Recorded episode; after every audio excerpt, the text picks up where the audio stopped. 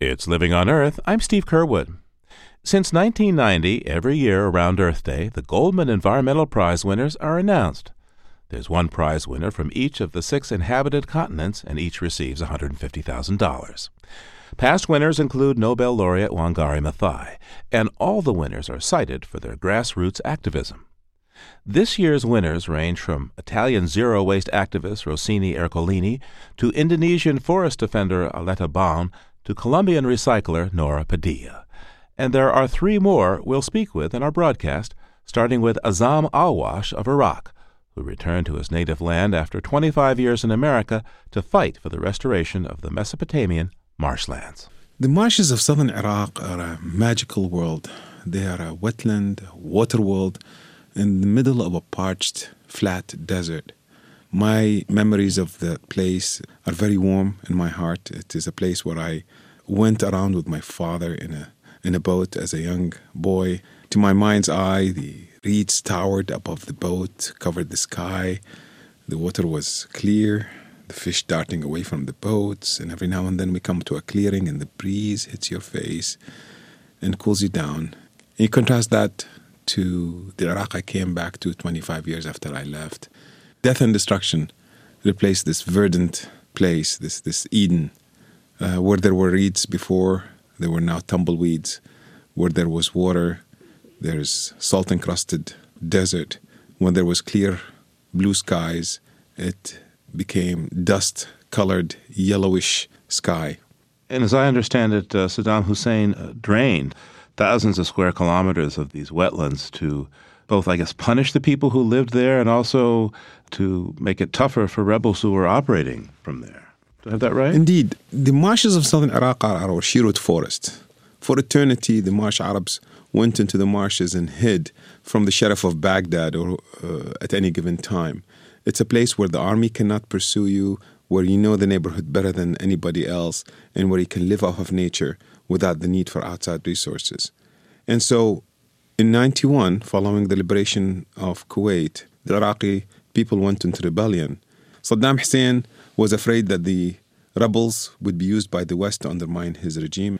And at a time when Iraq was not allowed to sell a single drop of oil, the entire GDP of the nation went into this massive, incredible project that ended up in the drying of the marshes or depriving the marshes of their source of life, of the water of the Tigris and Euphrates. This sounds like a massive project that Saddam Hussein did, and therefore a massive project to undo. How did how did you go about restoring these marshlands, and where did the money come from to move all that earth?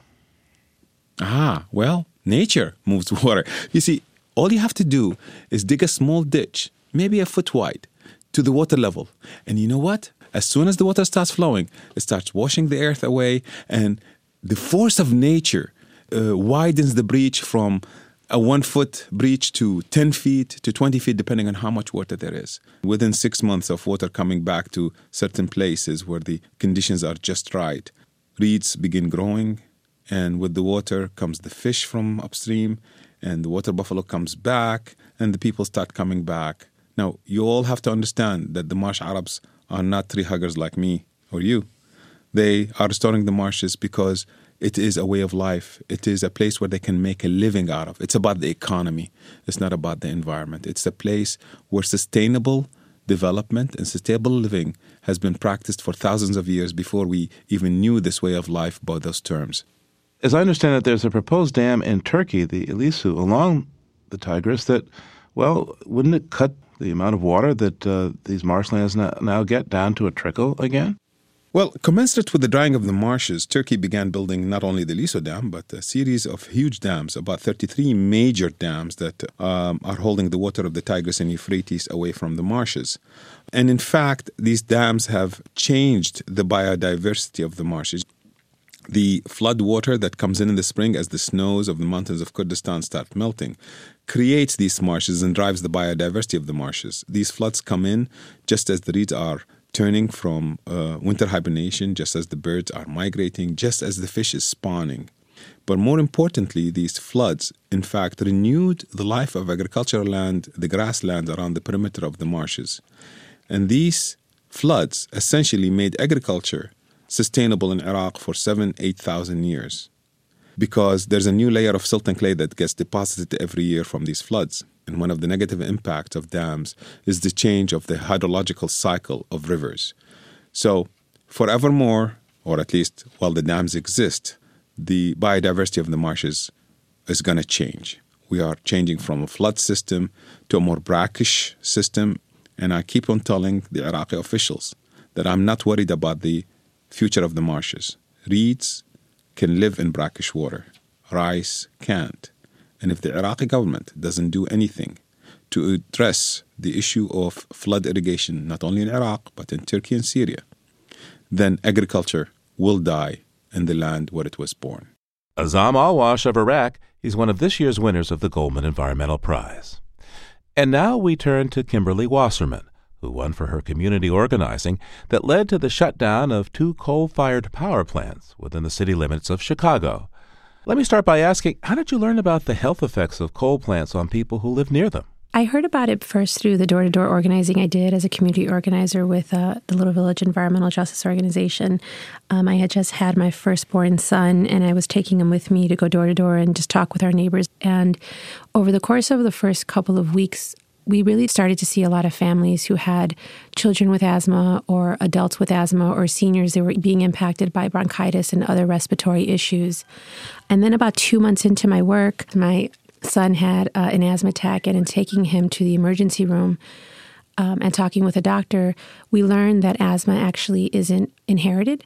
Um, it's based on the environment that you lived in. And so that was really the ammunition for myself to continue to go door to door and really try to find out was there really a source for the air quality issues in our neighborhood. And over the course of about a year, we came across the coal power plant, a plant that looked very unassuming. It gave off white smoke that a lot of our young people called the cloud factory.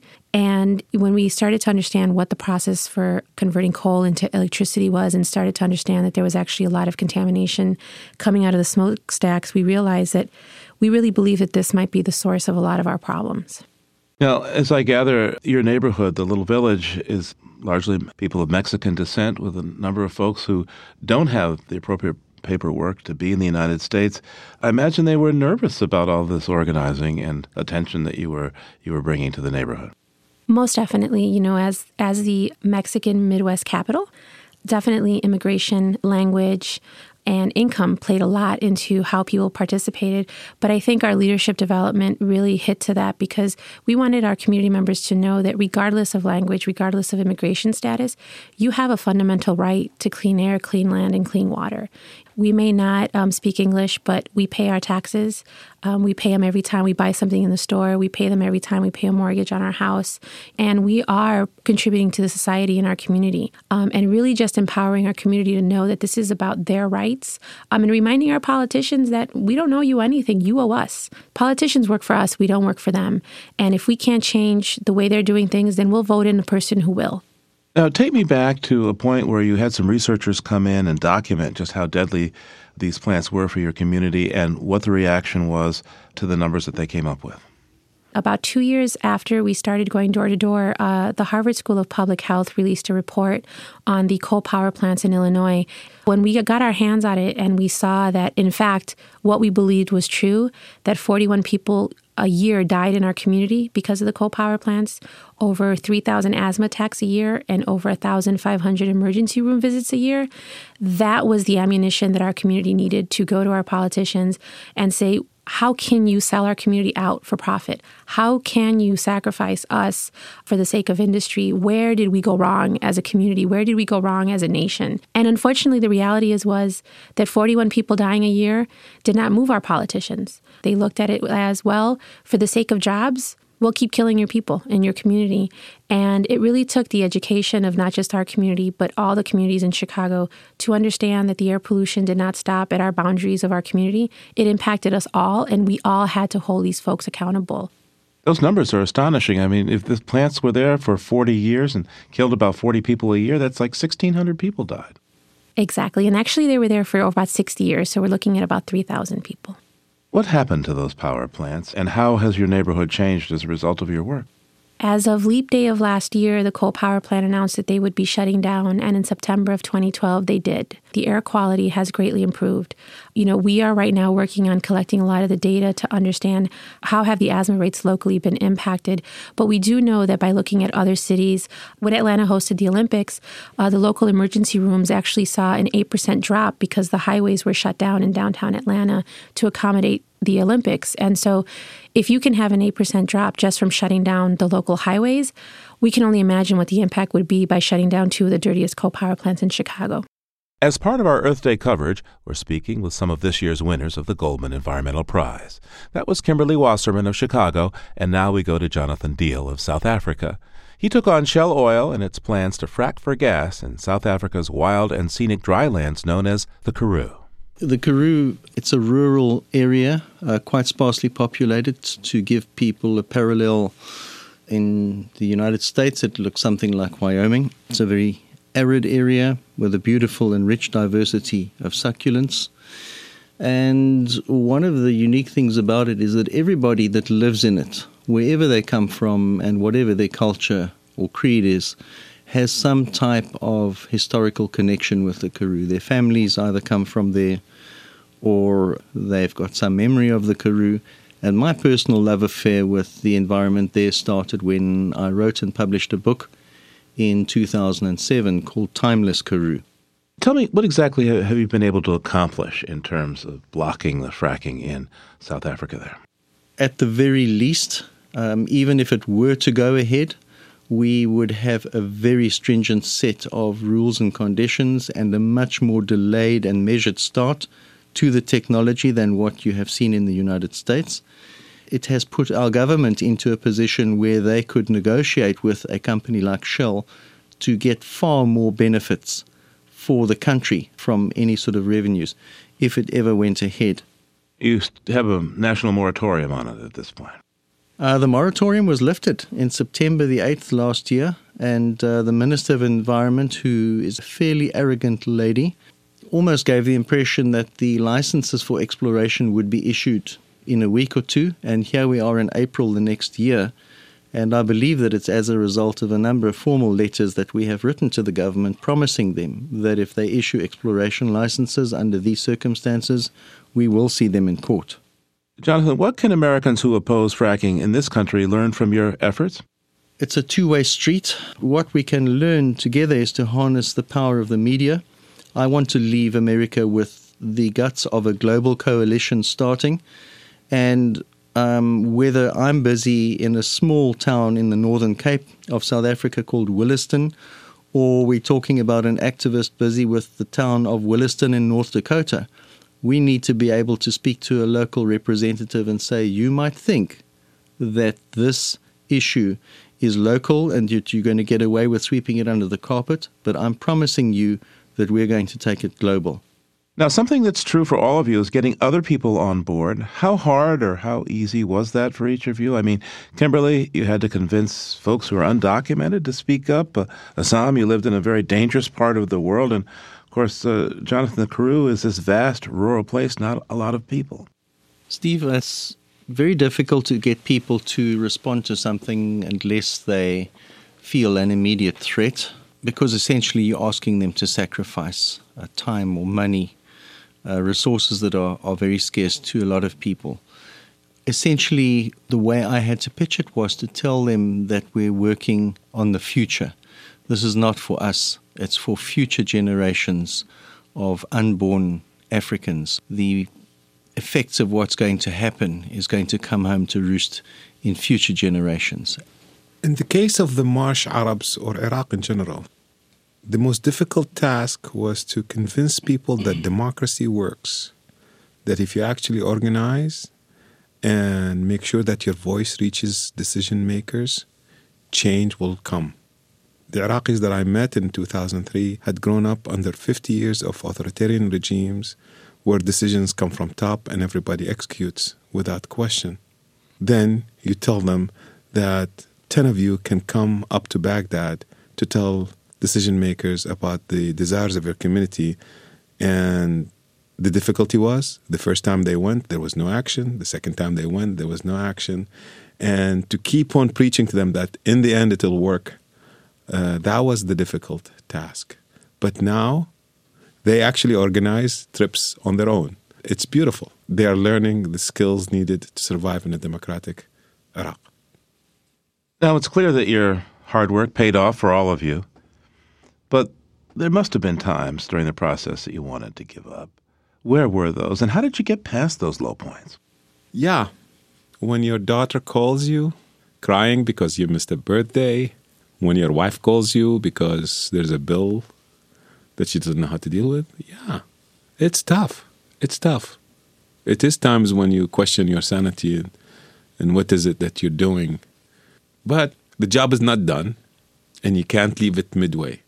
I think the hardest part is when you fail, when you try to have something happen, be it an ordinance or a law or a moratorium, or you try something that doesn't work, you can very easily just decide, you know what, I have nothing left in me and I have nothing else to give. But I think the hard part is getting up and, and wiping yourself off and standing up and saying, you know what, I'm going to learn whatever lesson it is that I'm supposed to learn from this, and I'm going to stand back up again and I'm going to keep moving forward and try to find that muster to keep moving on. And I think knowing that as much as we sacrifice with our families and as much as we sacrifice with our community, that they're looking to us to do the right thing and to keep moving forward. You've spent a number of, of hours, days now, with the other prize winners of the Goldman Environmental Prize. What have you learned from meeting each other? I think that what I've learned is that the answer is right here in front of us, and it comes from every corner of the world. The reality is is that our solutions are in our voice and in our communities and we just need to keep fighting and pushing them forward. I've learnt that there are battles around the world that many of us are not even aware of. I've met three women, the prize recipients, Kimberly, Nohra, and Letta. And um, the, the two ladies, one from Indonesia and the other one from Colombia, are absolutely the bravest women I've ever met. Here, here for me to stand up um, against a giant like Shell in a in a well functioning democracy like South Africa is one thing. For them to take on the corporate and the government interests in countries like Colombia and Indonesia takes real guts. I'm looking at every one of us, and my conclusion that we're all stubborn. We do not give up, mm. and that's what it takes, I think. Azzam Alwash is an Iraqi Jonathan Deal's, a South African, and Kimberly Wasserman is from the south side of Chicago.